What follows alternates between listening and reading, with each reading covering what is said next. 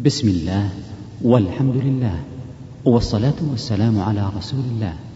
أيها الأحبة في الله يسر تسجيلات الراية الإسلامية. بالرياض أن تقدم لكم دروس الدورة العلمية الثانية لفضيلة الشيخ الدكتور عبد الكريم ابن عبد الله الخضير والتي ألقيت بجامع الإمام محمد ابن عبد الوهاب بمدينة الرياض. وذلك في الفترة من الحادي والعشرين من شهر جمادى الأولى إلى الثالث من شهر جمادى الآخر لعام ألف وأربعمائة وسبعة وعشرين من الهجرة النبوية. والآن نترككم مع شرح مقدمة صحيح مسلم رحمه الله تعالى. بسم الله الرحمن الرحيم. الحمد لله رب العالمين والعاقبة للمتقين وصلى الله على محمد خاتم النبيين وعلى جميع الأنبياء والمرسلين. أما بعد فإنك يرحمك الله فإنك يرحمك الله بتوفيق خالقك. ذكرت أنك هممت بالفحص.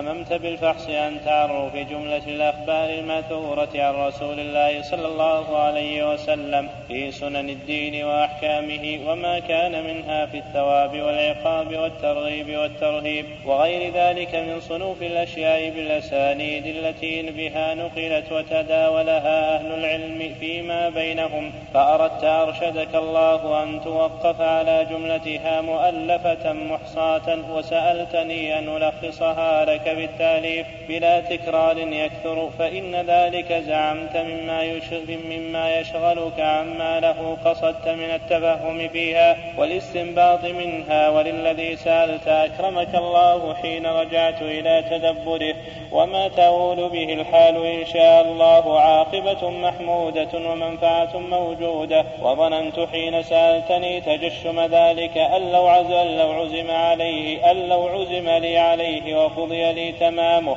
كان أول من يصيبه نفع ذلك إياي خاصة قبل غيري من الناس لأسباب كثيرة يطول بذكرها الوصف إلا أن جملة ذلك أن ضبط القليل من هذا الشأن وإتقانه أيسر على المرء من معالجة الكثير منه ولا سيما عند من لا تمييز عنده من العوام إلا بأن يوقفه على التمييز غيره. فإذا كان الأمر في هذا كما وصفنا فالقصد منه إلى الصحيح القليل. أولى به أولى بهم من ازدياد السقيم وإنما يرجى بعض المنفعة في الاستكثار من هذا الشأن. وجميع المك وجمع المكررات منه لخاصة من الناس ممن رزق فيه بعض التيقظ والمعرفة بأسبابه وعلله. فذلك إن شاء الله يهجم بما أوتي من ذلك على الفائدة. فذلك إن شاء الله يهجم بما أوتي من ذلك على الفائدة في الاستكثار من جمعه.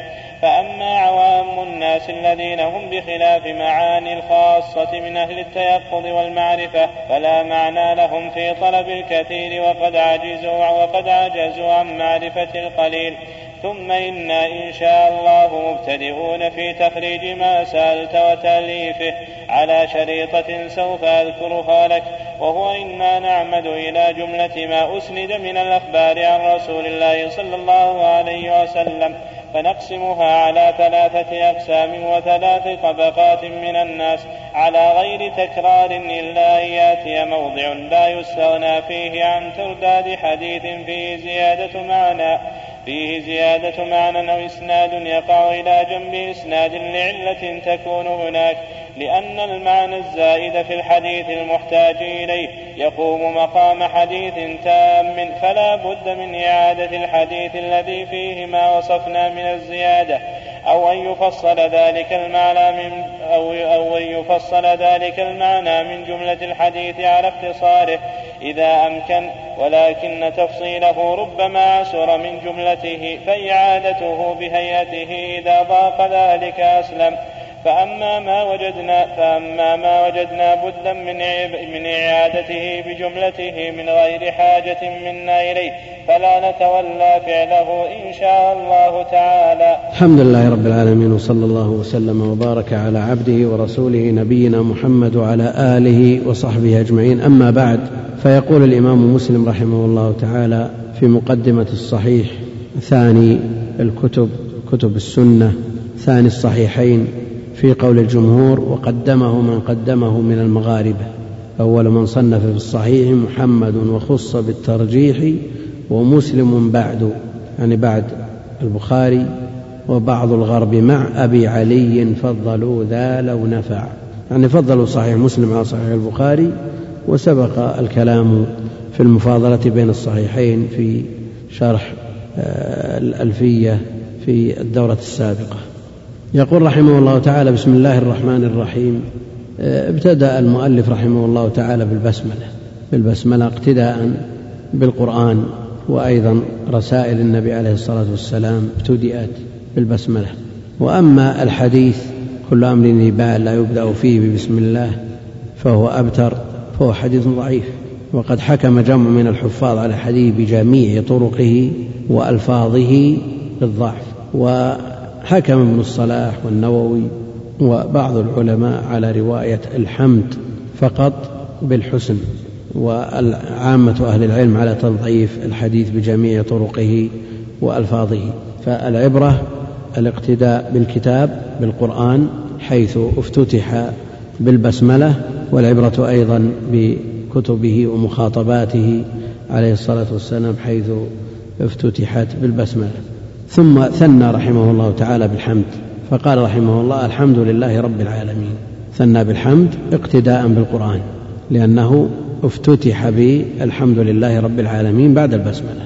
قد يقول قائل كيف بدأ الإمام مسلم كتابه بالحمدلله مع أن الرسول عليه الصلاة والسلام لم يبتدئ كتابه إلى هرقل ولا إلى غيره بالحمدلله بل اكتفى بالبسملة. وكذلك سليمان في كتابه إلى بلقيس كما نص على ذلك بالقرآن وكذلك الإمام البخاري رحمه الله تعالى اكتفى بالبسملة. مسلم رحمة الله عليه ذكر البسملة وذكر الحمد لله. والبداءة بهما اقتداء بالقرآن وأما الاعتماد على ما جاء في البسملة والحمدلة والصلاة والشهادة وغيرها من الألفاظ فكل هذا لا يثبت. وليس معنى كونه لا يثبت أنه لا يذكر. لأن بعض الناس إذا بحث عن شيء على أمر اعتاد الناس عليه وجد النص الذي يدل عليه صراحة فيه ضعف نسفه نسفا من غير نظر إلى أدلة أخرى.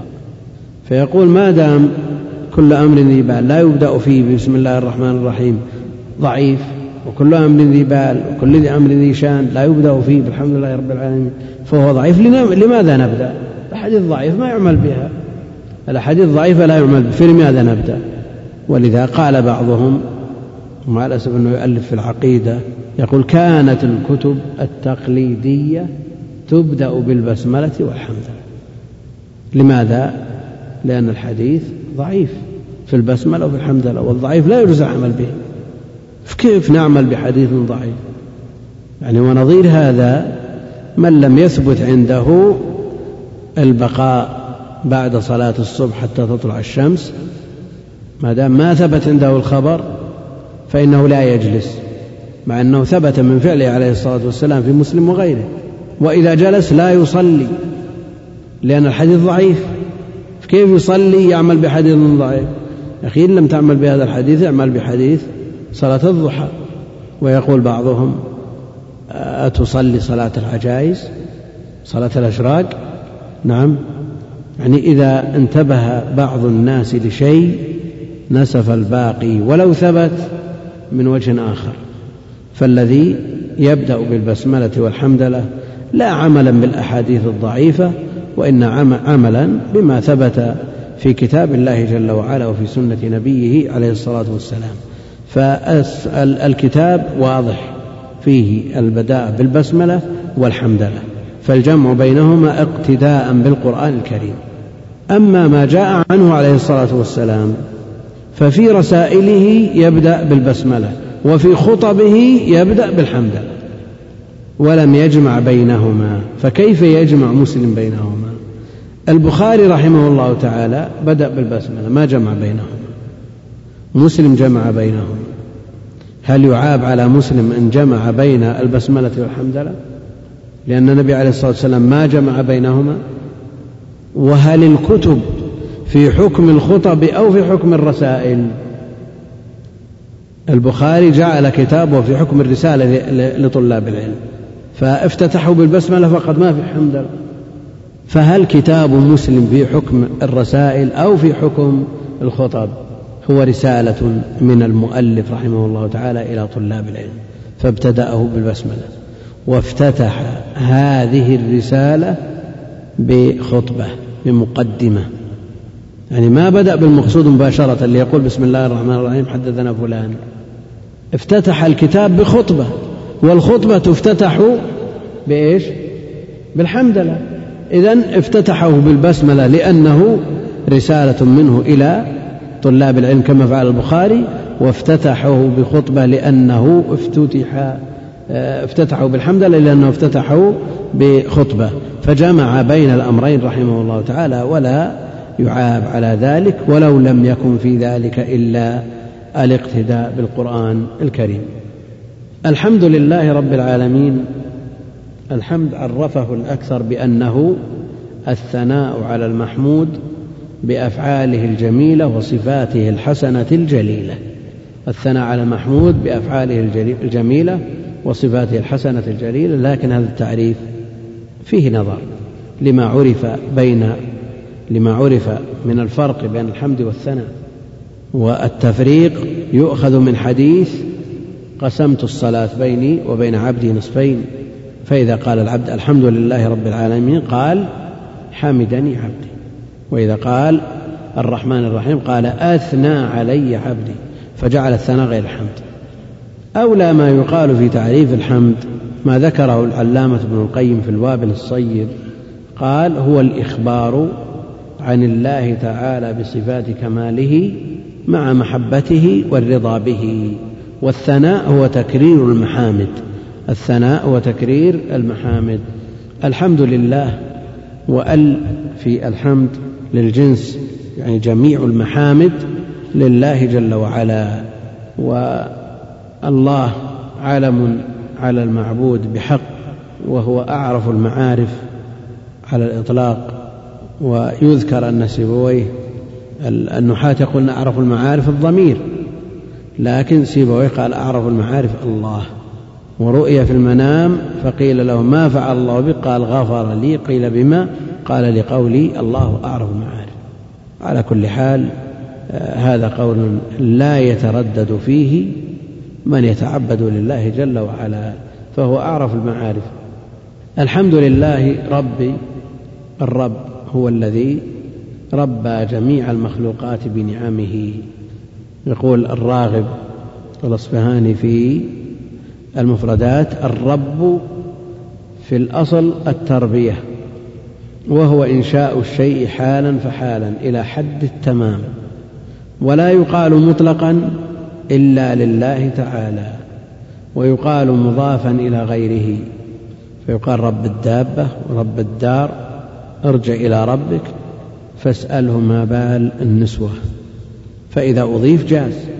رب العالمين العالمين العالمون ما سوى الله جل وعلا والعاقبة للمتقين العاقبة والعقبة والعقبى آخر كل شيء للمتقين.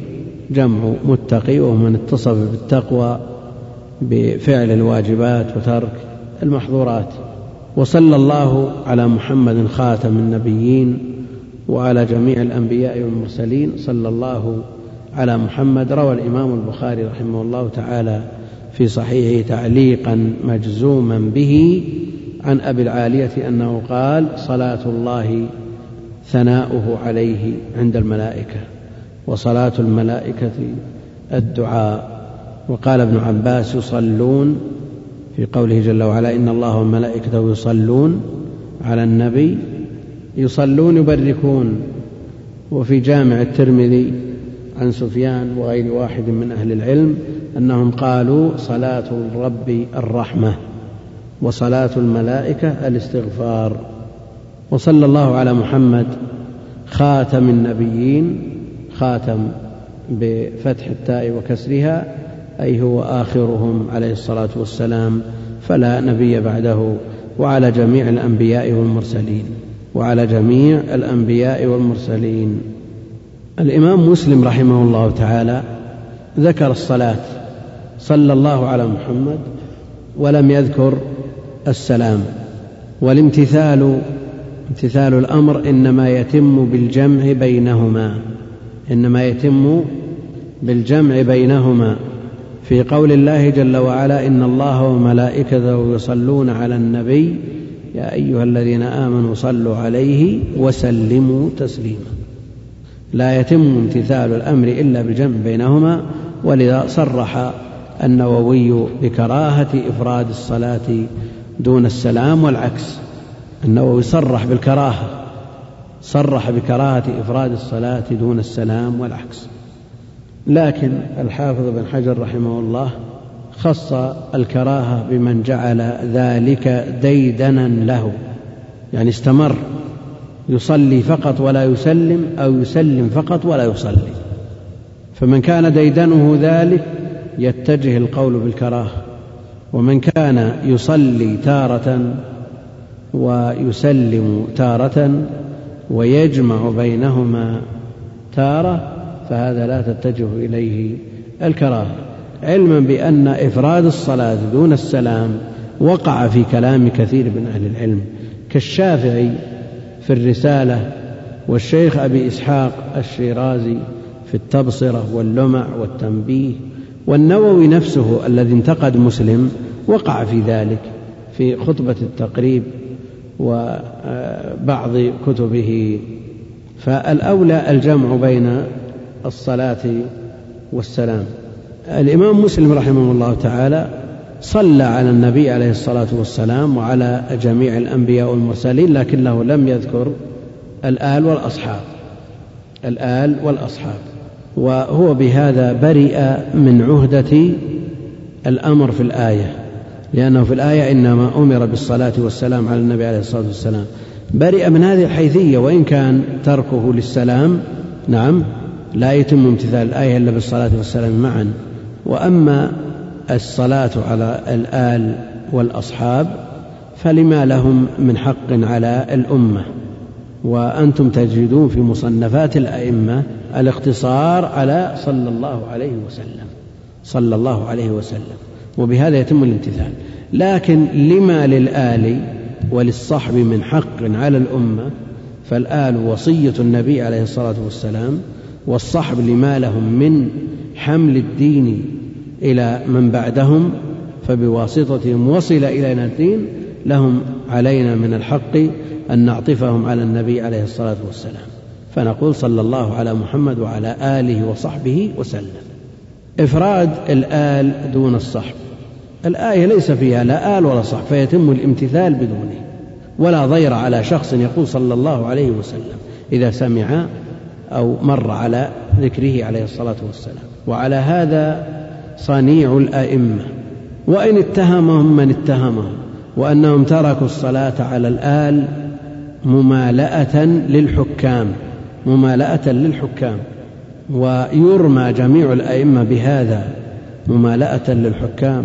حاشا لأئمة الإسلام أن يتركوا شيئا من شرع الله مداراة أو مداهنة لأحد.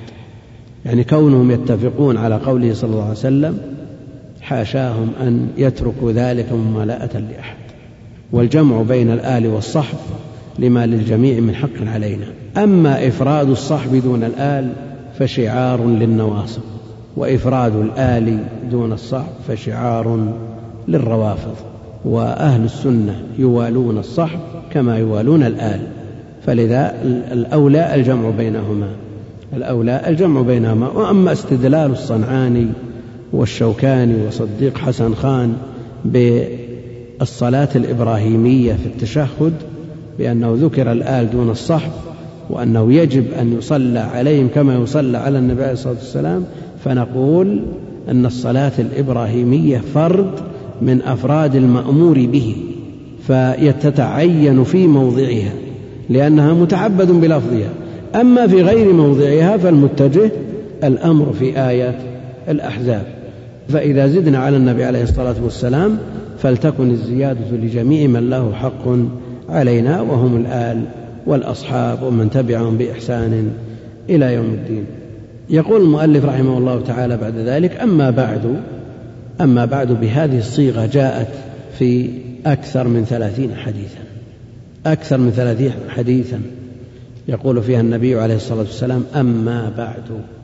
بهذا اللفظ فلا نحتاج إلى ثم ثم أما بعد.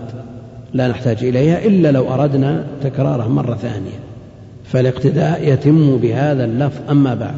ولا نكتفي بقولنا وبعد كما شاع على ألسنة المتأخرين. وهذا من القرن العاشر. وبعد. يقولون إلى الآن يكتبون وبعد. ويريدون أن الواو تقوم مقام أما. لكن الاقتداء بأفعاله عليه الصلاة والسلام لا يتم إلا بقولنا أما بعد وأما حرف شرط وبعد قائم مقام الشرط مبني على الضم مثل ما تقدم في فوق لأن المضاف محذوف مع نيته فيبنى على الضم وجواب أما الفاء وما دخلت عليه. يعني ما بعد الفاء هو جواب أما أما بعد فإنك يرحمك الله بتوفيق خالقك. أما بعد فإنك يرحمك الله بتوفيق خالقك. يجوز أن يتعلق بتوفيق بيرحمك. أو بذكرت بعده ذكرت بتوفيق خالقك أو يرحمك الله بتوفيق خالقك. ذكرت أنك هممت هممت الهم مرتبة من مراتب القصد والمراتب خمس يجمعها قول الناظم مراتب القصد خمس هاجس ذكر فخاطر فحديث النفس فاستمع يليه هم فعزم كلها رفعت إلا الأخير ففيه الإثم قد وقع. أنك هممت بالفحص يعني والتنقيب بالفحص عن تعرف جملة الأخبار. جملة الأخبار جمع خبر وهو مرادف للحديث وقد يفرق بين الخبر والحديث بقصر الحديث على ما أضيف إلى النبي عليه الصلاة والسلام والخبر أعم. بالفحص عن تعرف جملة الأخبار المأثورة المروية عن النبي عن رسول الله صلى الله عليه وسلم في سنن الدين وأحكامه في سنن الدين وأحكامه التي هي أعم من المندوبات بل جميع الأحكام. فالسنن هي الأحكام وكتب السنن هي كتب أحاديث الأحكام. سنن أبي داود لأن فيها أحاديث الأحكام آه، سنن الدين وأحكامه. فيكون العطف لمجرد التوضيح أو نقول أن السنن هي المندوبات والأحكام أعم مما يشمل الواجبات والمندوبات والمباحات والمكروهات والمحرمات في سنن الدين وأحكامه وما كان منها في الثواب والعقاب والترغيب والترهيب فالترغيب الثواب لمن أحسن والعقاب لمن أساء لمن أحسن بفعل الواجبات وترك المحظورات والعقاب لمن انتهك المحرمات أو ترك الواجبات. والترغيب والترهيب والترغيب هو الحظ على الشيء بذكر ما يوجب الرغبة فيه والميل إليه من ثواب والترهيب هو التخويف من فعل الشيء بذكر عقوبته أو ما فيه من مفسدة وغير ذلك مما يتعلق بالدين. يعني الكتاب المؤلف الذي بين أيدينا ليس خاص بسنن الدين وأحكامه أو الثواب والعقاب والترغيب والترهيب لكن فيه غير ذلك من صنوف الأشياء يعني مما يتعلق بالدين والمراد بالدين جميع مراتبه الإسلام والإيمان والإحسان. فما يتعلق مما يتعلق بالدين من الإيمان والعقائد وأيضا الأحكام والسير والآداب والتفسير والفتن والملاحم والأشراط والمناقب وغيرها. فالكتاب جامع. فالكتاب جامع. وغير ذلك من صنوف الأشياء بالأسانيد. بالأسانيد هي جمع إسناد. والإسناد آه، عرفه ابن حجر بأنه الطريق الموصل إلى المتن. الطريق الموصل إلى المتن. ويعرف بتعريف أوضح فيقال هو الرجال الذين يذكرهم المحدث مبتدئا بشيخه منتهيا بالرسول عليه الصلاة والسلام بالأسانيد التي بها نقلت والإسناد منزلته من الدين معروفة فيما يقول ابن المبارك وغيره من الأئمة الإسناد من الدين ولولا الإسناد لقال من شاء ما شاء وبيننا وبين القوم القوائم يعني الإسناد التي يقف فيها الخبر على سوقه. بالأسانيد التي بها نقلت التي بها نقلت وتداولها أهل العلم فيما بينهم تداولها أهل العلم فيما بينهم فأردت أرشدك الله. والخطاب هنا كأنه موجه إلى راوي الصحيح عن الإمام مسلم. أو الذي سأله تأليف الكتاب. هو الذي سأله تأليف الكتاب سواء كان هو الذي رواه عنه وتلقاه عنه أو غيره. والراوي عن الإمام مسلم هو أبو إسحاق إبراهيم بن محمد بن سفيان. فأردت أرشدك الله أن توقف على جملتها مؤلفة محصاة يعني غير مخلوطة بما ليس بحديث كاستنباط فقهي. أو رأي لعالم. محصاة يعني خاص بالأحاديث المرفوعة. وليس مثل صحيح البخاري الذي خلط فيه الاستنباط وظهر فيه وبان فقه الإمام رحمه الله تعالى وفيه أيضا آثار الصحابة والتابعين. أما صحيح مسلم فهو خاص في الأحاديث المسندة المرفوعة فليس في معلقات إلا النادر 12 حديث.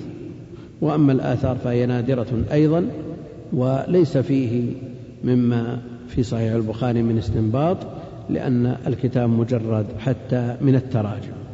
ورجحه من رجحه من المغاربة لهذا كما قال ابن حزم وغيره أنه ليس فيه بعد الخطبة إلا الحديث السرد. وهذا سبب ترجيحه عند من رجحه. محصاة وسألتني أن ألخصها لك.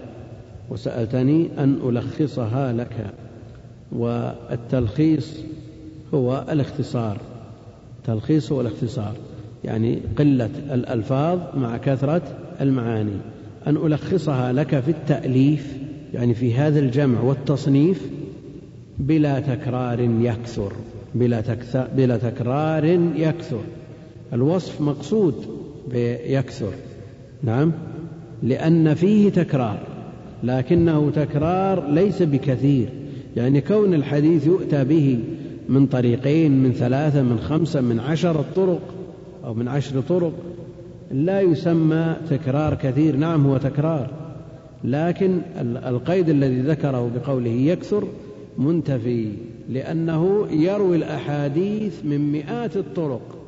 ولو أراد الإكثار من التكرار لذكر هذه الطرق كلها. بعض الأحاديث له مئة طريق وبعض الأحاديث له أكثر إلى أن يصل بعضها إلى سبعمائة طريق. فماذا عن الصحيحين؟ لو رويت من جميع الطرق التي تروى بها من قبل هذين الإمامين. يعني إذا كان حديث الأعمال بالنيات أبو إسماعيل الهروي يقول أنه يرويه عن يحيى بن سعيد سبعمائة شخص. وإن كان الحافظ بن حجر يشكك في هذا العدد ويقول إنه منذ بداية الطلب لم يقدر على تكميل المئة. على كل حال في أحاديث صرح ابن حجر وغيره أنها تروى غيره أنها تروى من مئات الطرق وقوله يكثر لكن طلاب العلم حينما يقرؤون في الصحيح في صحيح مسلم ويجدون بعض الأحاديث مكررة من عشر طرق يقول وين هذا القيد الذي يقول يكثر؟ العشر كثيرة. نعم كثيرة بالنسبة لهممنا أما بالنسبة لهم هذه لا شيء. يعني هذا صنفه الإمام مسلم مثل المتن مثل الأربعين عندنا.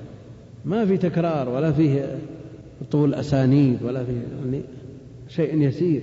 بالنسبة لنا مثل الأربعين. يقول ما في تكرار يكثر عنده في بعض الطرق في بعض الأحاديث من عشرة طرق نعم ليس فيه تكرار يكثر بالنسبة لهم رحمة الله عليهم. فإن ذلك زعمت يعني حسب ما قلت والزعم يطلق ويراد به القول. يطلق ويراد به القول ولا يلزم منه أن يكون القول مشكوكا فيه. نعم قد يطلق ويراد به التشكيك في القول. بئس مطية القوم زعموا لكنه في الأصل يطلق ويراد به ما يوازي آه، القول. وكثيرا ما يقول سيبويه زعم الكسائي ثم يوافقه ثم يوافقه. فهل يشكك في قوله ثم يوافقه؟ لا. فإن ذلك زعمت مما يشغلك. كأنه قال له أريد أن تجمع لي أحاديث أحفظها وأعمل بها ولا تكثر علي لأن هذا يشغلني. لأن كأنه عنده أعمال أخرى مشتغل بأمور دنياه أيضا.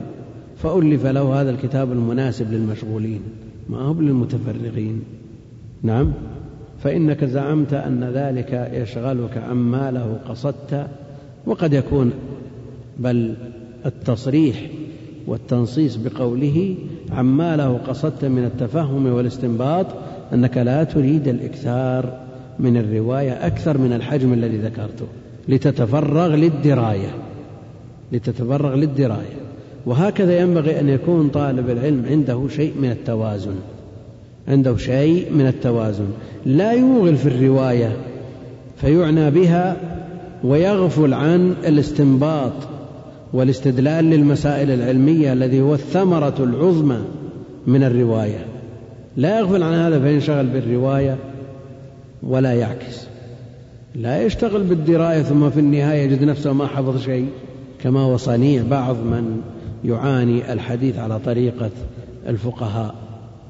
فعليه أن يوازن يحفظ ما يحتاج إليه الأحاديث من أصولها بأسانيدها بألفاظها ويستنبط منها ويعاني شروحها ويراجع الشروح لأن بعض الناس ليست له عناية بالحفظ ويعنى بالاستنباط ومراجعة الشروح ويهتم بذلك ثم إذا انتبه بعد سنين إذا ما في ذهنه شيء. إلا رواية حديث من مئة حديث بالمعنى كما هو واقعنا وواقع كثير من طلاب العلم لأن العناية اتجهت إلى الاستنباط والدراية وغفلنا عن الرواية وبعضهم بالعكس تجده يحفظ مئات بل آلاف الأحاديث يعنى بحفظ زوائد آه، البيهقي والمستدرك على الكتب ومع ذلك لو تسأله ما الذي يفيده هذا الخبر ما له عناية لأنه لا يراجع الكتب لا يراجع الشروح. مراجعة الشروح والإكثار من مراجعة الشروح تولد لدى طالب العلم ملكة يستطيع أن يفهم بها ويشرح أحاديث لم يسبق شرحها. لم يسبق شرحها. تكون لديه ملكة خلاص أخذ صار آه، لديه أهلية للشرح لكثرة معاناته للشروح. فينبغي لطالب العلم أن يوازن بين هذا وهذا. عما له قصدت من التفاهم فيها والاستنباط منها. وللذي وللذي سألت أكرمك الله حين رجعت إلى تدبره. يقول لما تأملت هذا الطلب وأني لا أكثر عليك ولا أكرر لتفهم وتستنبط وللذي سألت أكرمك أكرمك الله حين رجعت إلى تدبره يعني تأملت ورددت في نفسي وما تؤول به الحال إن شاء الله تعالى عاقبة محمودة. عاقبة محمودة ومنفعة موجودة. يعني طلبك هذا لتوازن بين هذا الكم الذي آه، سألتنيه مع العناية به وفهمه والاستنباط منه هذا له عاقبة محمودة ومنفعة موجودة. وظننت حين سألتني وظننت حين سألتني تجشم ذلك.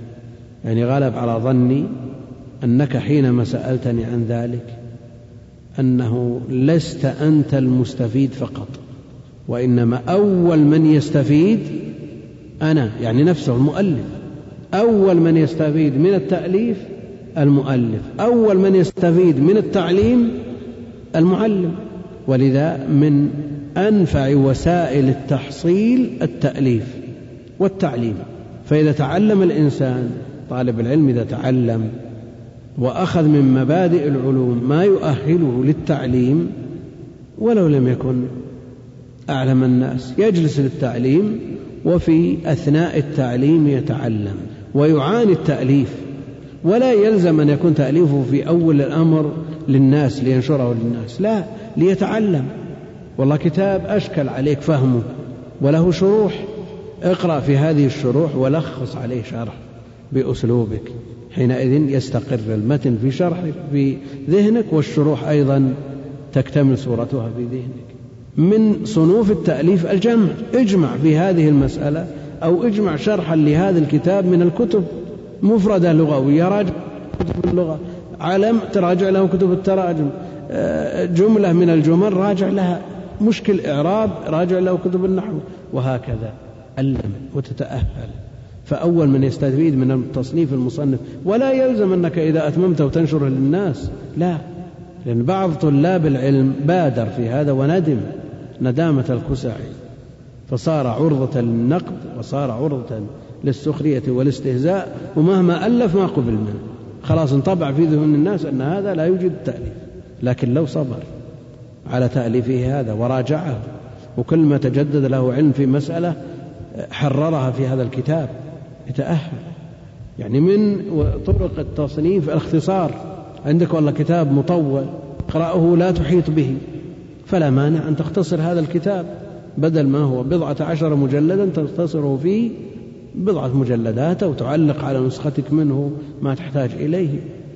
كتاب مطول تختصر في في في الحديث في التفسير في يعني عند بعض بعض الإخوان يقول أنه قرأ تفسير ابن كثير خمس مرات ولو تسأله عن أي آه، آية أو أي كلمة ما ما يدري. ضاع. لأنه كلام آه، يعني فيه آه، تكرار وفيه أسانيد وبعض الناس ما ينحصر ذهنه في هذه الأمور. طيب ما المانع أن تختصر ابن كثير بمجلد واحد؟ وفي النهاية يستقر في ذهنك هذا المجلد. ويكون علمك بما حذفت كعلمك بما أثبت. فالاختصار والإمام مسلم يقول رحمه الله تعالى وظننت حين سألتني تجشم ذلك تجشم لا يكون إلا في اقتحام ما هو وعر. يعني ما يمكن أن تتجشم أمتار لتصل إلى المسجد لكن يمكن أن تتجشم صعود جبل وهذا لا شك أن فيه صعوبة وصياغة الكتاب بمثل هذه الطريقة التي ألفه عليها الإمام مسلم رحمه الله تعالى أمر لا ليس بالمقدور يعني لعموم الناس ولا لخواصهم بل فيه تصرفات الإمام مسلم تدل على براعة تامة. فمن عانى هذا الكتاب عرف مزاياه. كما النهاية في صحيح البخاري عرف أنه كتاب لا يوازيه كتاب إلا كتاب الله جل وعلا حاشا كتاب الله هذا لا, لا يدخل في الموازنة وظننت حين سألتني تجشم ذلك أن لو عزم لي عليه وقضي لي تمامه عزم وقضي فعلان مبنيان للمجهول. طيب الفاعل في الفعلين. نعم الفاعل هو الله جل وعلا. يعني لو عزم الله لي عليه وقضى جل وعلا لي تمامه. العزم إضافته إلى الله جل وعلا. ما حكمه؟ هل نجد في كتاب الله وسنة رسوله عليه الصلاة والسلام في إثبات العزم لله جل وعلا؟ إذا نظرنا في العزم بالنسبة للمخلوق نعم هو المرحلة التي قبل التنفيذ. فبالنسبة لمعناه عند المخلوق يمكن أن يوصف به الله, به الله جل وعلا دون التنفيذ. يعزم على شيء ولا يفعل. يعني يعزم على شيء ولا يفعل. هذا بالنسبة للمخلوق يحصل لكن إضافته إلى الله جل وعلا لا يوجد نص صريح في إضافته إلى الله جل وعلا من من كتابه ولا من السنة المرفوعة. يوجد هنا لو عزم لي تمام ويوجد أيضا في حديث أم سلمة في صحيح مسلم من قولها قالت ثم عزم الله لي فقلتها. ثم عزم الله لي فقلتها. وأيضا قرئ قول الله جل وعلا فإذا عزمت فتوكل على الله. قرئ فإذا عزمت فتوكل على الله. يعني الباب ما فيه إلا هذا. فهل يثبت العزم لله جل وعلا من خلال هذه القراءة أو من خلال كلام أم سلمة؟ أو لا يثبت؟ يقول شيخ الإسلام ابن تيمية رحمه الله تعالى في مجموع الفتاوى في السادس عشر ثلاثمائة وثلاثة وثلاثمائة وأربعة. هل يجوز وصفه بالعزم؟ يعني الرب جل وعلا فيه قولان. أحدهما المنع كقول القاضي أبي بكر أبي يعلى والثاني الجواز وهو أصح. الجواز وهو أصح.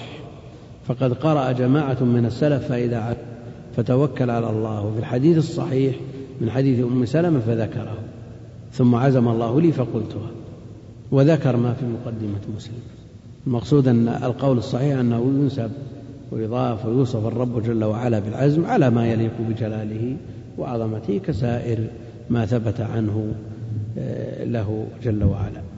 يقول كان أول من يصيبه نفع ذلك إياي خاصة. كان أول من يصيبه نفع ذلك إياي خاصة.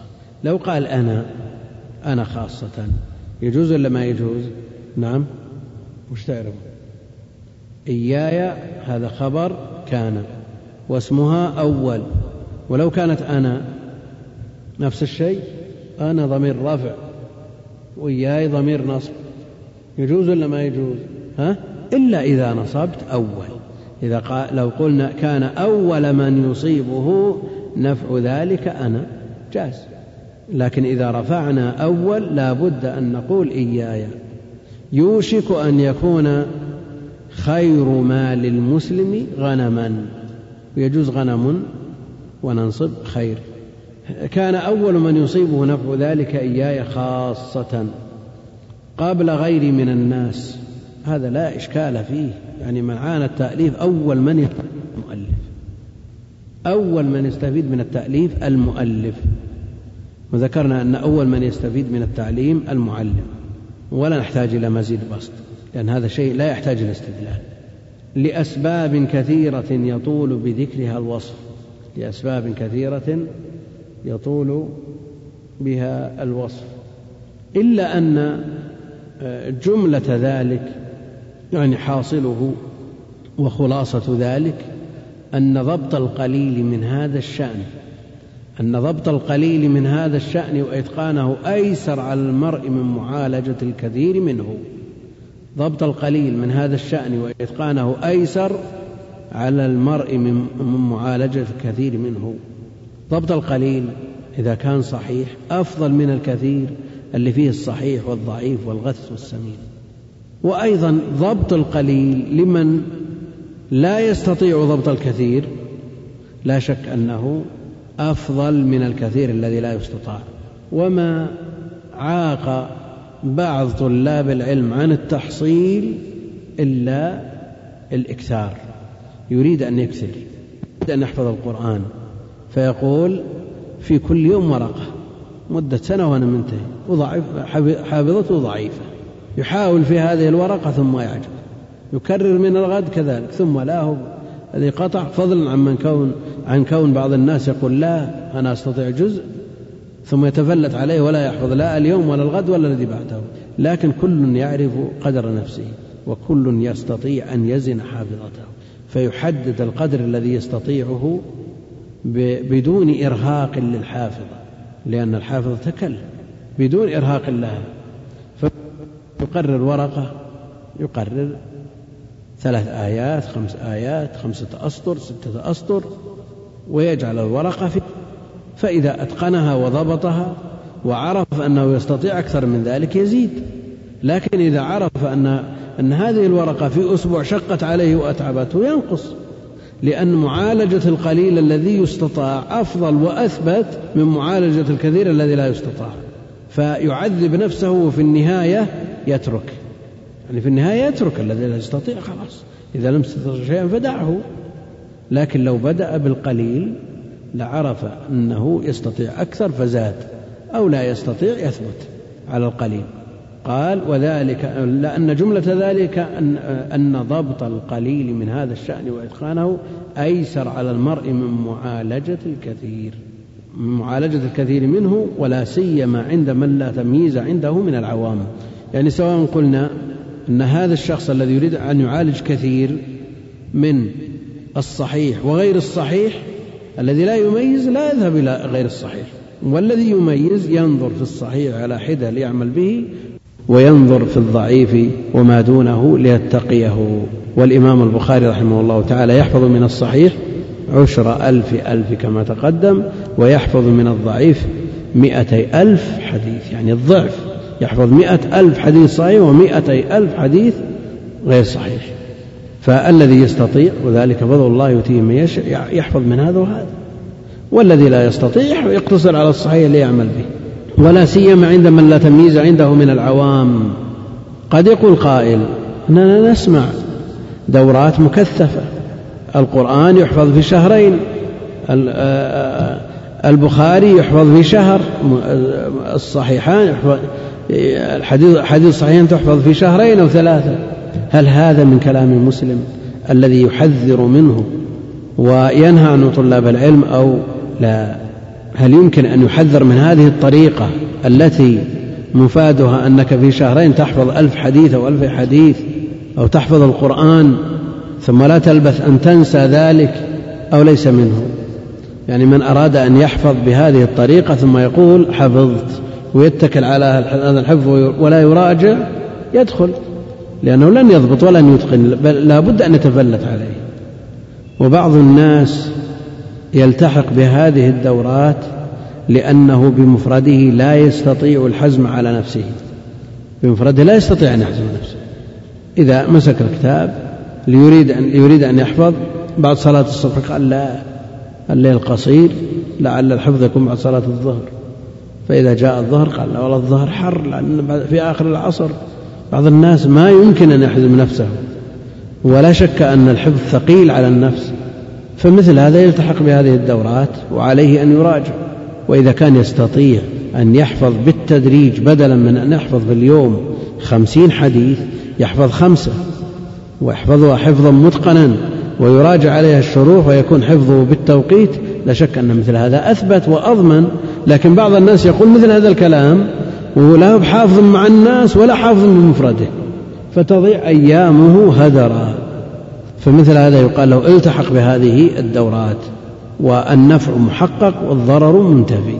اللهم إلا إذا كان شخص سيحصل عنده ردة فعل من الحزم عليه لأن الأخوان عندهم حزم ما يتركونه يتراخى ويتساهل فتكون عنده ردة فعل فيحتاج إلى أن يرتاح مددا متطاولة نقول لا كل إنسان يعرف قدر نفسه ولا سيما عند من لا تمييز عنده من العوام إلا بأن يوقفه على التمييز غيره يعني من العلماء المميزين والأئمة النقاد.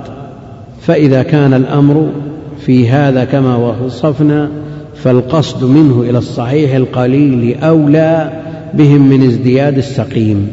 يعني بعض الناس يقتصر فيه على الصحيح لأنه لا يؤهل لأن يكون إماما للناس يعلمهم الصحيح وغير الصحيح الصحيح ليعمل به وغير الصحيح ليجتنب ويحذر منه.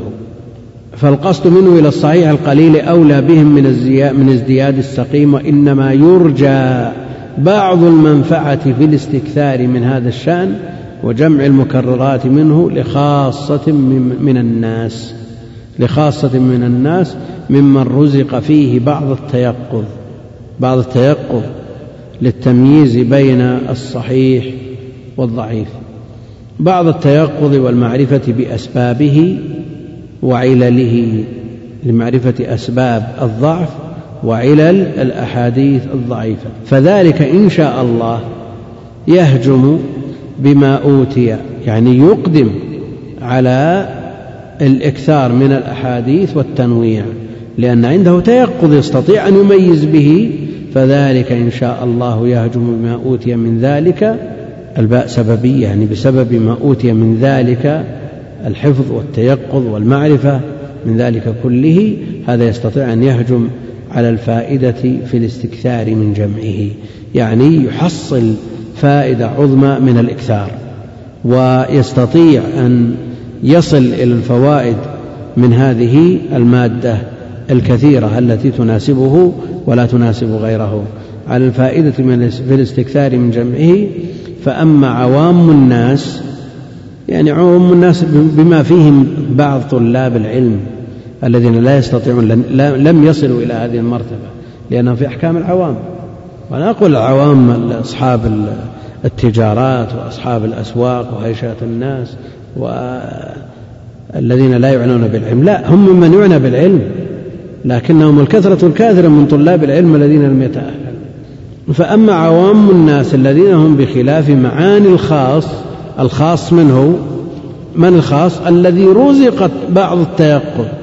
الذي لم يرزق بعض التيقظ وإن اعتنى بهذا الشأن فإنه يستمر أنه يصنف من عوام الناس.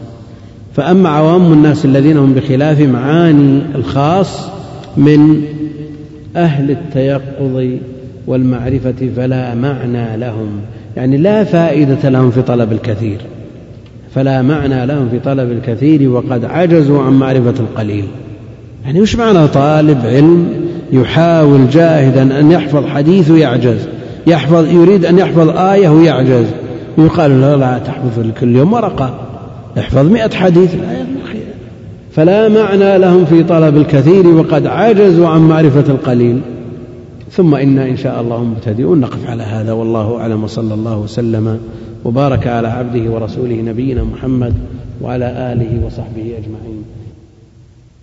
السلام عليكم ورحمة الله وبركاته.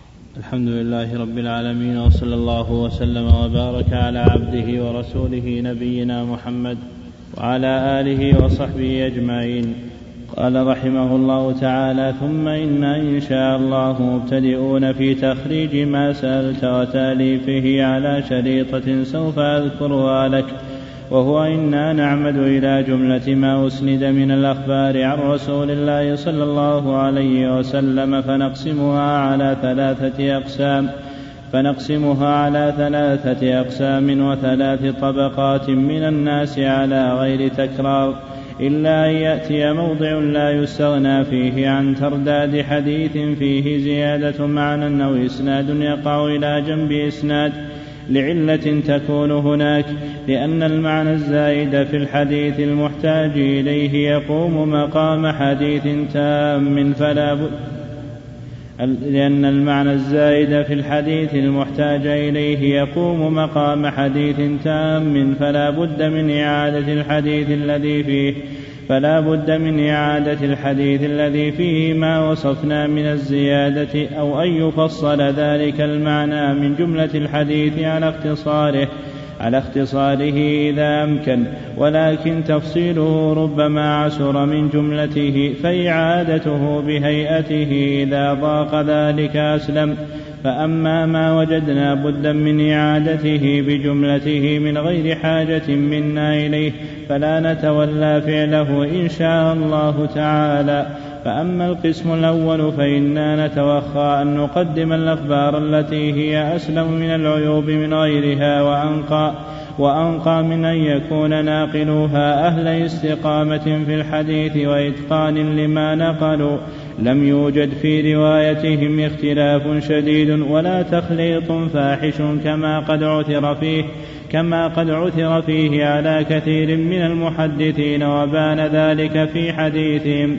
فإذا نحن تقصينا أخبار هذا الصنف من الناس اتبع فإذا نحن فإذا نحن تقصينا أخبار هذا الصنف من الناس أتبعناها أخبارا أتبعناها أخبارا يقع في أسانيدها بعض من ليس بالموصوف بالحفظ والإتقان. كالصنف, المقدم قبلهم كالصنف المقدم قبلهم على أنهم وإن كانوا فيما وصفنا دونهم فإن اسم الستر والصدق وتعاطي العلم يشملهم كعطاء بن السائب ويزيد بن أبي زياد وليث بن أبي سليم وأضرابهم من حمال الآثار ونقال الأخبار فهم وإن كانوا بما وصفنا من العلم والستر عند أهل العلم معروفين فغيرهم من أقرانهم ممن عندهم ما ذكرنا من الإتقان والاستقامة والرواية يفضلونهم في الحال والمرتبة لأن هذا عند أهل العلم درجة رفيعة وخصلة سنية. ألا ترى أحسن الله إليك. وخصلة سنية ألا ترى أنك إذا وازنت هؤلاء الثلاثة الذين سميناهم عطاء ويزيد وليثا بمنصور بمنصور بن المعتمر وسليمان وسليمان الأعمش وسليمان الأعمش وإسماعيل بن أبي خالد في إتقان الحديث والاستقامة فيه وجدتهم مباينين لهم لا لا يدانونهم لا شك عند أهل العلم بالحديث في ذلك. للذي استفاض عندهم من صحة حفظ منصور والأعمش وإسماعيل وإتقانهم لحديثهم وأنهم لم يعرفوا مثل وأنهم لم يعرفوا مثل ذلك من عطاء ويزيد وليث. وفي مثل ما وفي مثل مجرى هؤلاء إذا وازنت بين الأقران كابن عون وأيوب السختياني مع عوف بن أبي جميلة وأشعث الحمراني وهما صاحب الحسن وابن سيرين. وابن سيرين كما, كما أن ابن عون وأيوب صاحباهما إلا أن البون بينهما وبين هذين بعيد في كمال الفضل وصحة النقل وإن كان عوف وأشعث وإن كان عوف وأشعث غير غير مدفوعين عن صدق وأمانة غير مدفوعين عن صدق وأمانة عند أهل العلم. ولكن الحال ما وصفنا من المنزلة عند أهل العلم. وإنما مثلنا هؤلاء في التسمية ليكون تمثيلهم سمة يصدر عن فهمها. يصدر عن فهم عن فهمها من غبي عليه طريق أهل طريق أهل العلم في ترتيب أهله فيه. فلا يقصر بالرجل العالي القدر عن درجته ولا يرفع ولا يرفع متضع القدر في العلم فوق منزلته ويعطى كل ذي حق فيه حقه وينزل منزلته وقد ذكر عن عائشة رضي الله تعالى عنها أنها قالت أمرنا رسول الله صلى الله عليه وسلم أن ننزل الناس منازلهم مع ما نطق به القرآن من قول الله تعالى وفوق كل ذي علم عليم. فعلى نحو ما ذكرنا من الوجوه نؤلف ما سألت من الأخبار عن رسول الله صلى الله عليه وسلم. فأما ما كان منها عن قوم هم عند أهل الحديث متهمون أو عند الأكثر منهم فلسنا نتشاغل بتخريج حديثهم كعبد الله بن مسور. كعبد الله بن مسور أبي جعفر المدائني وعمر بن خالد وعبد القدوس الشامي ومحمد بن سعيد المصلوب وغياث بن إبراهيم وسليمان بن عمرو أبي داود النخعي وأشباههم ممن اتهم بوضع الأحاديث وتوليد الأخبار.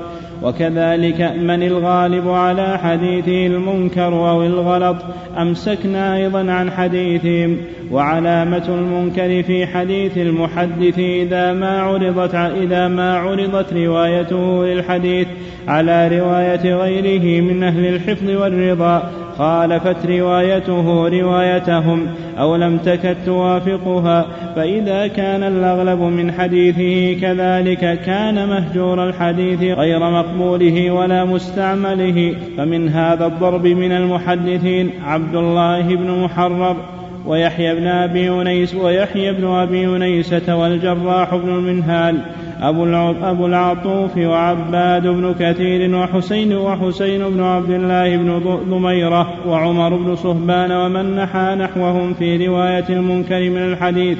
فلسنا نعرج على حديثهم ولا نتشاغل به لأن حكم أهل العلم والذي نعرف من مذهبهم في قبول ما يتفرد به المحدث من الحديث أن يكون قد شارك الثقات من أهل العلم والحفظ في بعض ما رووا وأمعن في ذلك على الموافقة وأمعن في ذلك على الموافقة لهم فإذا وجد كذلك ثم زاد بعد ذلك شيئا ليس عند أصحابه قبلت زيادته.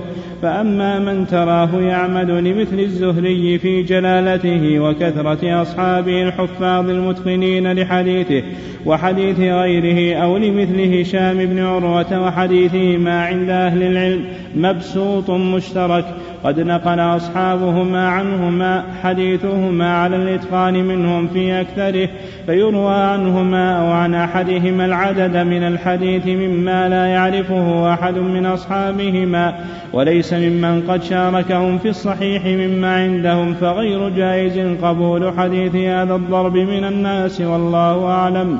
قد شرحنا من مذهب الحديث وأهله بعض ما يتوجه به من أراد سو من أراد سبيل القوم ووفق لها وسنزيد إن شاء الله تعالى شرحا وإيضاحا في مواضع من في مواضع من الكتاب. عند ذكر الأحاديث عند ذكر الأخبار المعللة إذا أتينا عليها في الأماكن التي يليق بها الشرح والإيضاح إن شاء الله تعالى. وبعد يرحمك الله فلولا الذي رأينا من سوء صنيع كثير ممن نصب نفسه محدثا فيما يلزمهم من طرح فيما يلزمهم من طرح الأحاديث الضعيفة والروايات المنكرة وتركهم الاقتصار على الأحاديث الصحيحة المشهورة مما نقله الثقات المعروفون. مما نقله الثقات المعروفون بالصدق والأمانة بعد معرفتهم وأقرانهم بألسنتهم أن كثيرا مما أن كثيرا مما يقذفون به إلى الأغبياء من الناس هو مستنكر ومنقول عن قوم غير مرض غير مرضيين ممن, ممن ذم الرواية عنهم أئمة أهل الحديث مثل مالك بن أنس وشعبة بن الحجاج وسفيان بن عيينة ويحيى بن سعيد القطان وعبد الرحمن بن مهدي وغيرهم من الأئمة لما سهل علينا الانتصاب لما سألت من التمييز والتحصيل. ولكن من أجل ما أعلمناك ولكن من أجل ما أعلمناك من نشر القوم الأخبار المنكرة المنكرة بالأسانيد الضعاف المجهولة وقذفهم بها إلى العوام الذين لا يعرفون عيوبها خف على قلوبنا إجابتك إلى ما سألت. الحمد لله رب العالمين وصلى الله وسلم وبارك على عبده ورسوله نبينا محمد وعلى آله وصحبه أجمعين.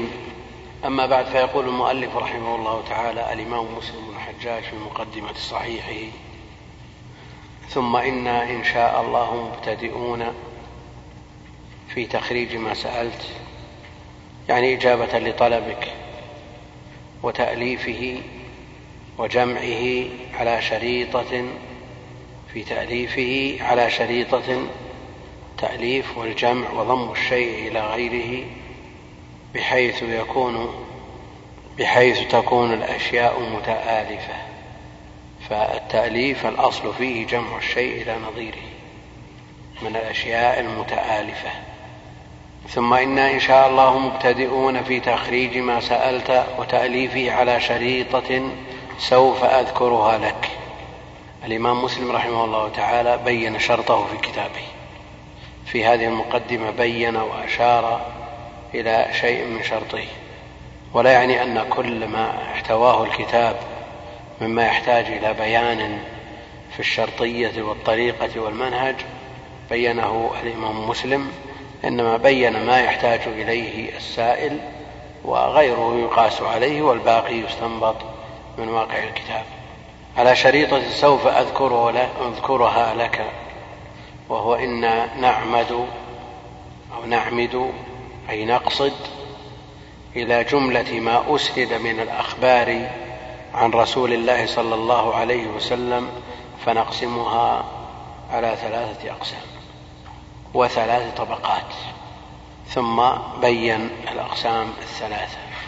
الأقسام الثلاثة في بيانه ما خلاصته القسم الأول ما رواه الحفاظ المتقنون والقسم الثاني ما رواه المستورون المتوسطون في الحفظ والإتقان والقسم الثالث ما رواه الضعفاء والمتروكون.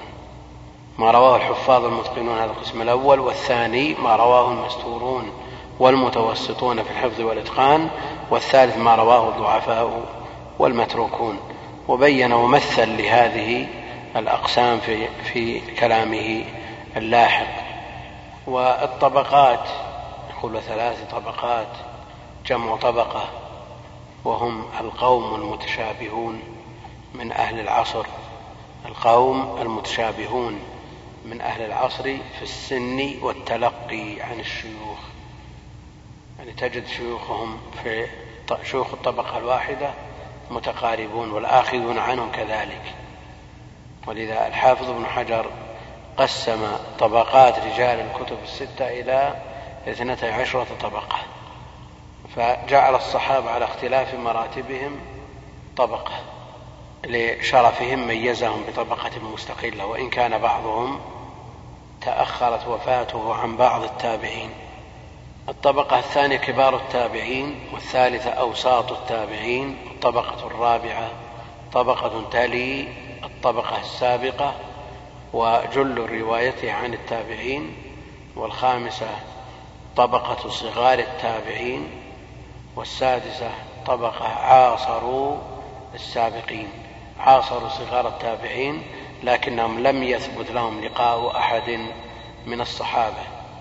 والسابعة طبقة أتباع التابعين والثامنة أوساطهم والتاسعة صغارهم والعاشرة كبار الآخذين عن تبع الأتباع والحادي عشرة أوساط الآخرين عن تبع الأتباع والثانية عشرة صغار الآخذين عن تبع الأتباع. ابن حجر مشى على هذا واستعمل هذه الطبقات في جميع الرواة الذين أوردهم في التقريب بينما لم يشر إلى هذه الطبقات في التهذيب مثلا. لأنه كتاب مبسوط وتصنيف الرواة إلى طبقات يفيده في الاختصار. يفيده في الاختصار. إذا أشار إلى أنه من طبقة كذا ما يحتاج إلى أن يقول نأخذ عن فلان أو عن فلان أو أو يذكر ولادته. بل يقتصر على جزء من وفاته. فإذا ذكر الطبقة ذكر من سنة الوفاة الآحاد والعشرات وترك المئات لأنه إذا قال من السابعة أو من السادسة توفي سنة ست وأربعين. كيف يكون من السادسة وتوفي سنة ست وأربعين؟ توفي في عصر الصحابة معقول؟ لا توفي سنة ست وأربعين يعني ومئة. وما دام عرف الطبقة حددت هذه الطبقة وعرف على سبيل التقريب لا التحديد الوفاة والزملاء ومن يشابهه في الأخذ عن الشيوخ وطبقة شيوخهم وطلابهم والآخذين عنهم. فتفيد معرفة الطبقات معرفة بالغة ومعرفتها أمر مهم بالنسبة لطالب الحديث. الحافظ الذهبي رحمه الله زاد في الطبقات في تذكرة الحفاظ فصنف الطبقات أوصلها إلى قريب من خمسين طبقة. لماذا؟ لأنه ذكر رواة تأخرت وفياتهم إلى قريب من عصره سبعمائة. فهؤلاء يحتاجون إلى تصنيف طبقات أخرى علما بأن الطبقات عنده قد لا تتفق مع ما ذكره الحافظ بن حجر والمسألة اصطلاح ولا مشاحة في الاصطلاح يعني قد يضع هذا من السادسة وابن حجر وضعه من الخامسة أو العكس. اختلف الشراح في مراد الإمام مسلم بالأقسام الثلاثة وهل ذكرها كلها في كتابه أو ذكر طبقتين الأولى والثانية واخترمته المنية أو اقتصر على الطبقتين على القسمين دون الثالث؟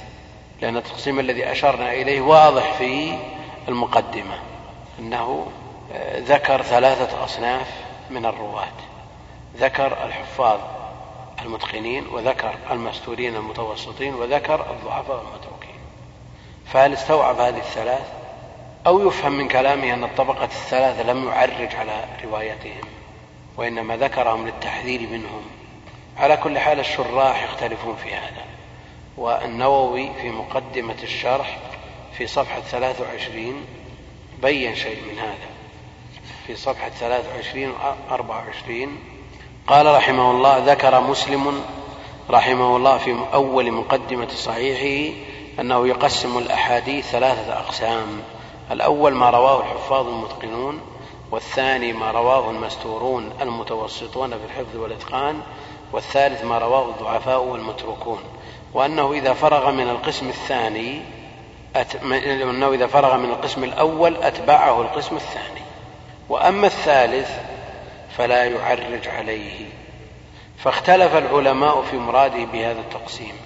فقال الإمامان الحافظان أبو عبد الله الحاكم وصاحبه أبو بكر البيهقي رحمهما الله أن المنية اخترمت مسلما رحمه الله قبل إخراج القسم الثاني وأنه إنما ذكر القسم الأول لأن القسم الثاني متوسطون مستورون دون الطبقة الأولى. وإنما ذكر القسم الأول واقتصر عليه واخترمته المنية قبل أن يذكر أصحاب القسم الثاني. قال القاضي عياض رحمه الله وهذا مما قبله الشيوخ والناس من الحاكم أبي عبد الله وتابعوه عليه. قال القاضي وليس الأمر على ذلك لمن حقق نظره ولم يتقيد بالتقليد. فإنك إذا نظرت تقسيم مسلم في كتاب الحديث على ثلاث طبقات من الناس كما قال فذكر أن القسم الأول حديث الحفاظ وأنه إذا انقضى هذا أتبعه بأحاديث من لم يوصف بالحذق والإتقان مع كونهم من أهل الستر والصدق وتعاطي العلم ثم أشار إلى ترك حديث من, من أجمع العلماء أو اتفق الأكثر منهم على تهمته ونفي من و و ومن اتهمه بعضهم وصححه بعضهم فلم يذكره هنا نفى من اتهمه بعضهم وصححه بعضهم فلم يذكره هنا. ووجدته ذكر في أبواب كتابه حديث الطبقتين يعني حديث الطبقة العليا وحديث الطبقة التي تليها.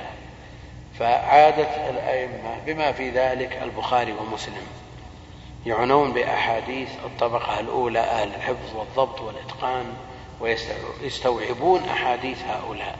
وقد ينزلون إلى أحاديث الطبقة التي تلي هذه الطبقة. فينتقون من أحاديثهم ما وافقوا عليه. فتجد في ترجمة راو خرج له البخاري أو خرج له مسلم تجد فيه كلام لبعض أهل العلم.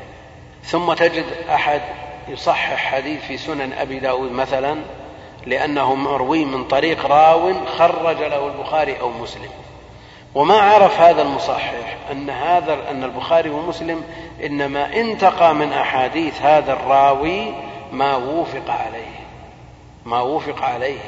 فكونه يقبل في صحيح البخاري لا يعني أنه يقبل بغيره لأن العلماء تكلموا فيه إما مطلقا أو في روايته عن راو عن شيخ بعينه. فمثل هذا لا بد من التنبه له. يقول القاضي عياض وجدته ذكر في أبواب كتاب حديث الطبقتين الأوليين. وأتى بأسانيد الثانية منهما على طريق الإتباع للأولى والاستشهاد أو حيث لم يجد في الباب الأول شيء شيئا. يعني ما وجد من أحاديث الطبقة العليا شيئا ينفع في الباب الذي يريد أن يورد فيه الأحاديث التي يستدل بها على الحكم.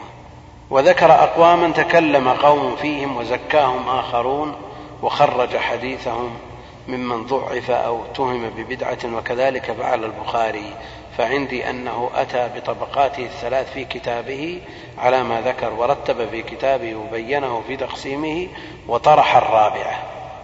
فالطبقات فهم منها النووي أنها ثلاث وهو قسم الرواة إلى ثلاثة أقسام. وأما الرابعة هذه التي ذكرها القاضي عياض ومثل لها مسلم ببعض الضعفاء والمتروكين. هذه هل هي الطبقة الثالثة كما يدل على ذلك كلام النووي أو الرابعة كما يدل له كلام آه، القاضي عياض؟ فعند النووي ثلاث طبقات الحفاظ المتقنون المستورون من هم دون الأولى في المنزلة الضعفاء والمتروكون. عند القاضي عياض ثلاث طبقات أربع طبقات الحفاظ المتقنون والمستورون المتوسطون والضعفاء الذين ضعفوا بما لا يقتضي الرد بالكلية. يعني ضعفوا من قبل أهل العلم بعض أهل العلم ووثقهم آخرون والطبقة الرابعة هم المتروكون. القاضي عياض يرى أنه استوعب أحاديث الطبقات الثلاث ورد أحاديث الطبقة الرابعة. وعلى كل يتفق كلام النووي والقاضي عياض في الطبقة الأولى اللي هم الثقات الضابطون المتقنون والطبقة الثانية أيضا وأما الثالثة التي جعلها القاضي عياض رابعة الضعفاء والمتروكون فهؤلاء أيضا يتفقان على أنه لم يخرج لهم شيء. الكلام في من ضعف مما لم يذكره النووي وذكره القاضي عياض فجعلهم مرتبة أو طبقة بين الثانية والرابعة. فهؤلاء أدخلهم القاضي عياض ولا شك أن واقع الكتاب فيه من مسى بضرب من التجريح الخفيف ممن انتقى الإمام مسلم من أحاديثهم مما لا مطعن في كتابه بسببهم لأن الانتقاء معروف عند أهل العلم واختبار أحاديث الراوي معروف وقبول بعض أحاديثه دون بعض أيضا معروف.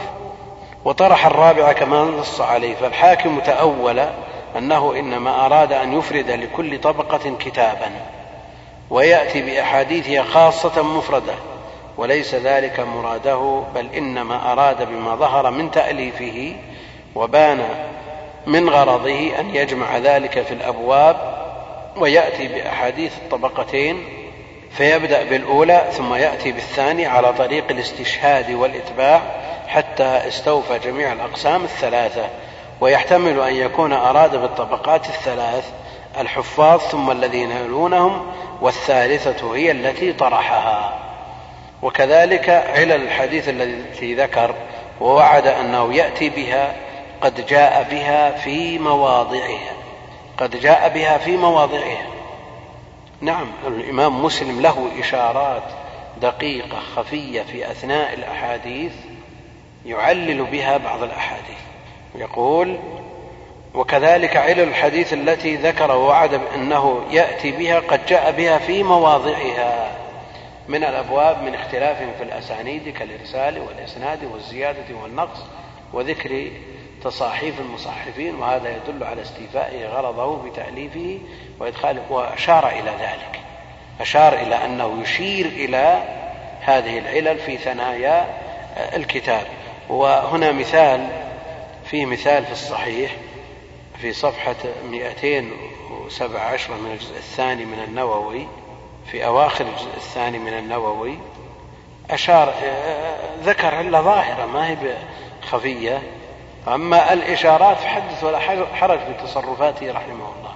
أشار في حديث شريك 217 بس ما هي مطبعك أشار في حديث شريك في الإسراء فقال وساق الحديث بقصته نحو حديث ثابت البناني وقدم فيه شيئا وأخر وزاد ونقص. هذا تصريح. وأما الإشارات فكثيرة جدا في كلامه رحمه الله. من اختلاف في الأسانيد كالإرسال والإسناد والزيادة والنقص وذكر تصاحيف المصحفين وهذا يدل على استيفائه غرضه في تأليفه وإدخاله في كتابه كل ما وعد به. قال القاضي رحمه الله وقد فاوضت في تأويل هذا ورأيي فيه من يفهم هذا الباب فما رأيت منصبا إلا صوبه وبان له ما ذكرت. وهو ظاهر لمن تأمل الكتاب وطالع مجموع الأبواب. ولا يعترض على هذا ولا يعترض على هذا بما قاله ابن سفيان صاحب مسلم أن مسلما أخرج ثلاثة كتب من المسندات يعني صنف ثلاثة كتب. أحدها هذا الذي قرأه على الناس والثاني يدخل فيه عكرمة وابن إسحاق صاحب المغازي وأمثالهما والثالث يدخل فيه من الضعفاء. فإنك إذا تأملت ما ذكر ابن سفيان لم يطابق الغرض الذي أشار إليه الحاكم مما ذكر مسلم في صدر كتابه فتأملوا تجده كذلك إن شاء الله تعالى هذا آخر كلام القاضي آه، عياض رحمه الله وهذا الذي اختاره ظاهر جدا.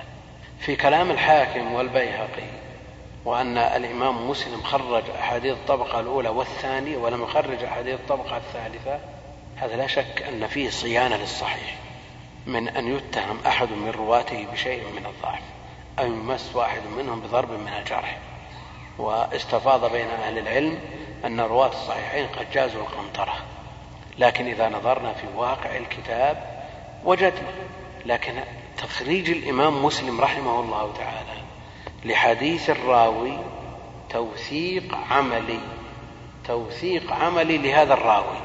وحينئذ يكون توثيقه أو يكون تضعيف غيره أو جرح غيره الضعيف. هذا الراوي الجرح الخفيف الذي صدر من غير مسلم معارض بتوثيق مسلم وتخريج حديثه له. مع أن مسلم لا يكثر من أحاديث هذا النوع ولا يذكرهم في الأصول إنما يذكرهم في الغالب في الشواهد والمتابعات كما قلنا في المفاضلة بين الصحيحين. فنقسمها على ثلاثة أقسام وثلاثة طبقات من الناس على غير تكرار والمراد على غير تكرار يكثر.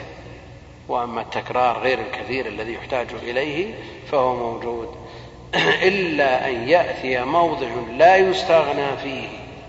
إلا أن يأتي موضع لا يستغنى فيه عن ترداد حديث فيه زيادة معنى.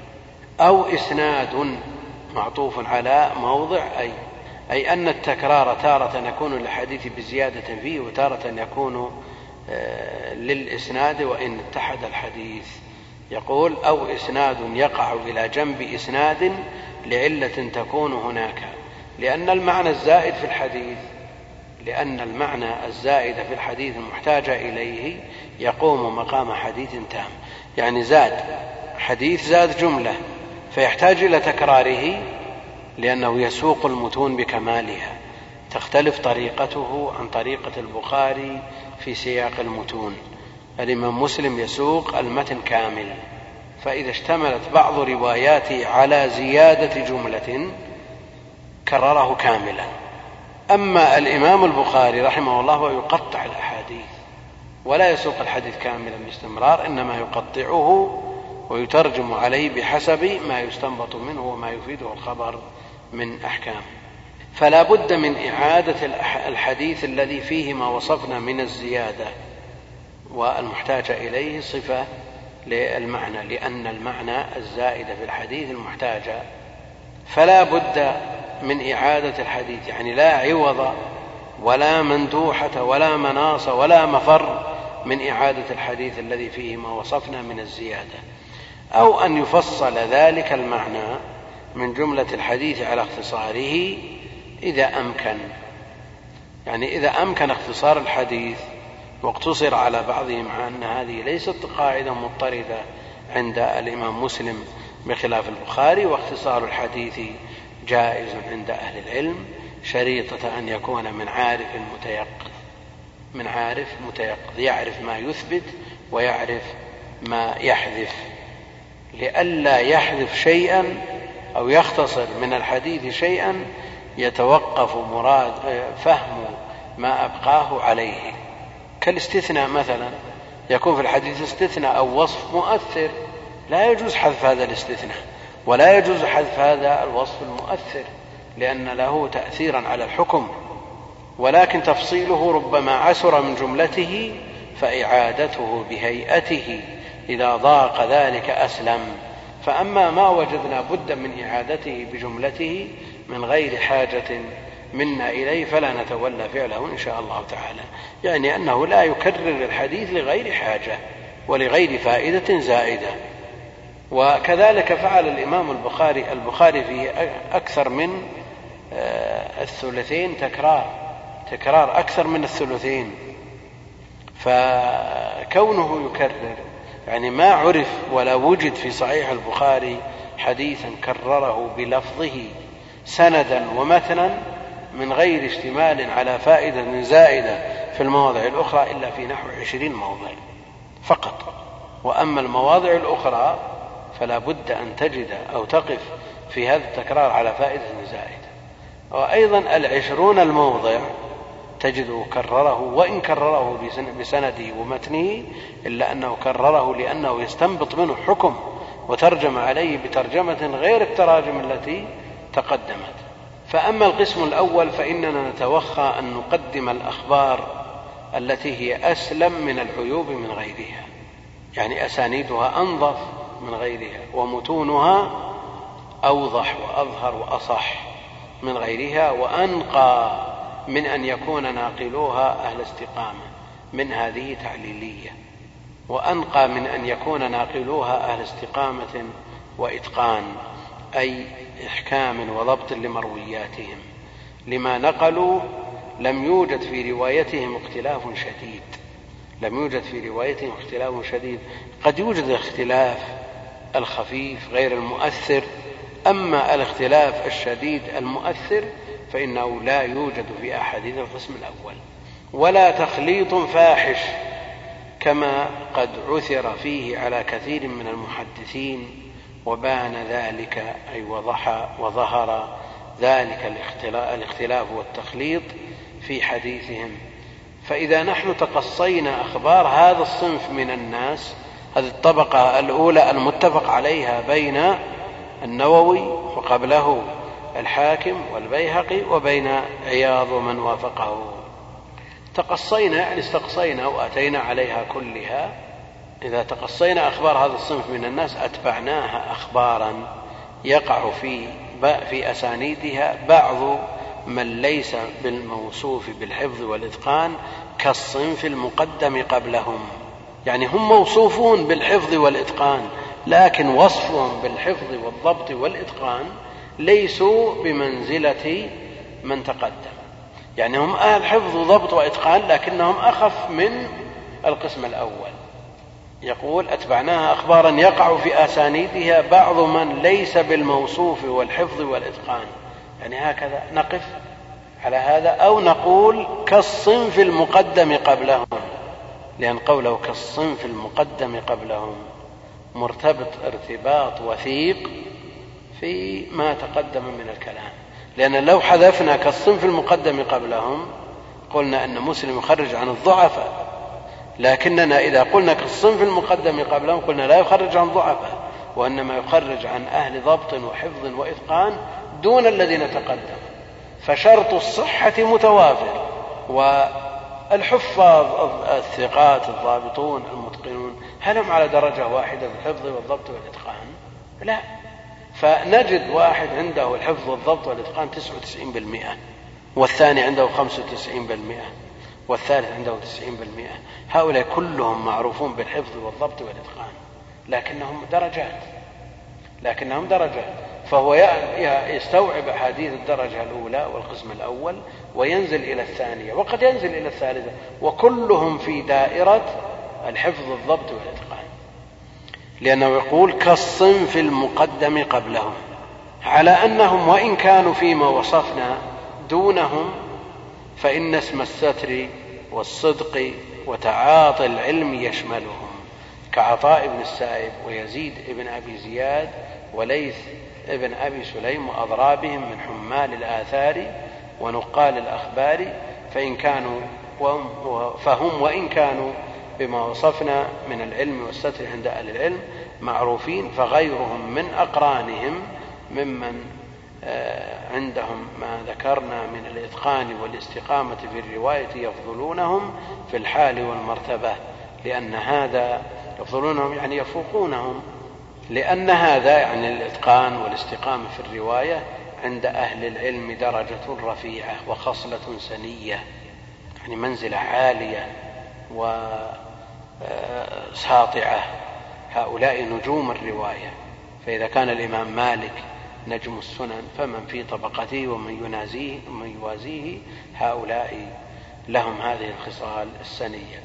ألا ترى هؤلاء الذين ذكرهم الإمام مسلم رحمه الله عطاء بن السائب الثقفي الكوفي صدوق اختلط من الخامسة مات سنة ست وثلاثين وهذا مثل ما ذكرنا في أن الحافظ بن حجر آه، يحذف المئات. ورمز له ابن حجر في التقريب بخاء يعني خرج له البخاري والأربعة. وهو مثال للطبقة الثانية عند مسلم ولم يخرج له مسلم وإنما أخرج له البخاري حديثا واحد متابعة في ذكر الحوض مقرونا بأبي جعفر بأبي بشر جعفر ابن أبي وحشية إنما خرج البخاري مقرون بغيره لا على سبيل الاستقلال. كعطاء بن السائب ويزيد بن أبي زياد ويزيد بن أبي زياد الهاشمي مولاهم كبر فتغير فصار يتلقن. وحديثه مخرج في البخاري تعليقا لا في الأصول ومسلم مقرون بغيره. يعني لا لم يعتمد عليه البخاري ولا مسلم. إنما قرنه بغيره من الثقات آه، ومخرج له أيضا في آه، عند الأربعة. وليث بن أبي سليم وهو أيضا صدوق اختلط ولم يتميز حديثه فترك ورمزه ورمز له الحافظ في التقريب بخط يعني خرج له البخاري تعليقا ومسلم والأربعة.